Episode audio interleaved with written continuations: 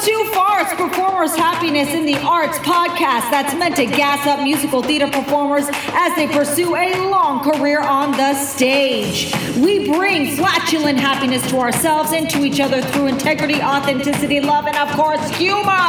All guests on this podcast are out to help musical theater performers, and while we do it, ah, we may laugh at the simple things like the word penis. Penis. penis. Musical theater performers. I want to talk today, Jenna Cantor, about what's getting in the way of you being happy with what you have. Yeah. So I want to start with this quote by Lao Tzu, L A O space T Z U.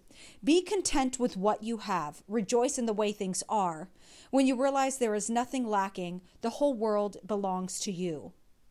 And with that is the question what is standing in the way of your ability to be content with what you have? What's stopping you? Now, I actually want to take you out of this whole external factor because we can live on for days on all the external things that are stopping us from doing things. Oh my gosh, endless, endless. And we are all at different levels of struggle, but whatever our struggles are, they are real, they are important for each of you. I do not want you to think they're less valuable in any way. Like you are valuable, you are enough. So, what is standing in your way? You don't have the perfect camera, you don't have the perfect lighting, you don't have the perfect phone. There are so many different ways we can utilize the resources that we have in order for us to get to where we want. Look at social media alone. There are people who have become viral who have been you know, making news, getting out in public, and they, and, and they are not, they don't have the highest tech going on. They don't have the perfect lighting when they got started. Absolutely not. But they had the creativity and the passion to create something and went with it, and it grew and grew and grew. That's what you need to be like connecting with. That's what I need to connect with because I can go on for days and days. Ignore my cat in the background if she's coming through. I can go on for days for days on what I don't have. Absolutely. But like, take any um, anything to move forward. I look sometimes at the things I created as a kid on film or dance wise and I wasn't waiting for anything to come my way to make it the perfect situation to create. I just created because I needed to.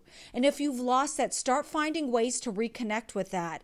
That can be going for walks, that can be go, having taking yourself on a date. That can it can be many ways to get yourself back connected with your creative self to be re inspired. The Artist Way, I've mentioned this before, is a wonderful book and a great resource to help you get reconnected with your creative self.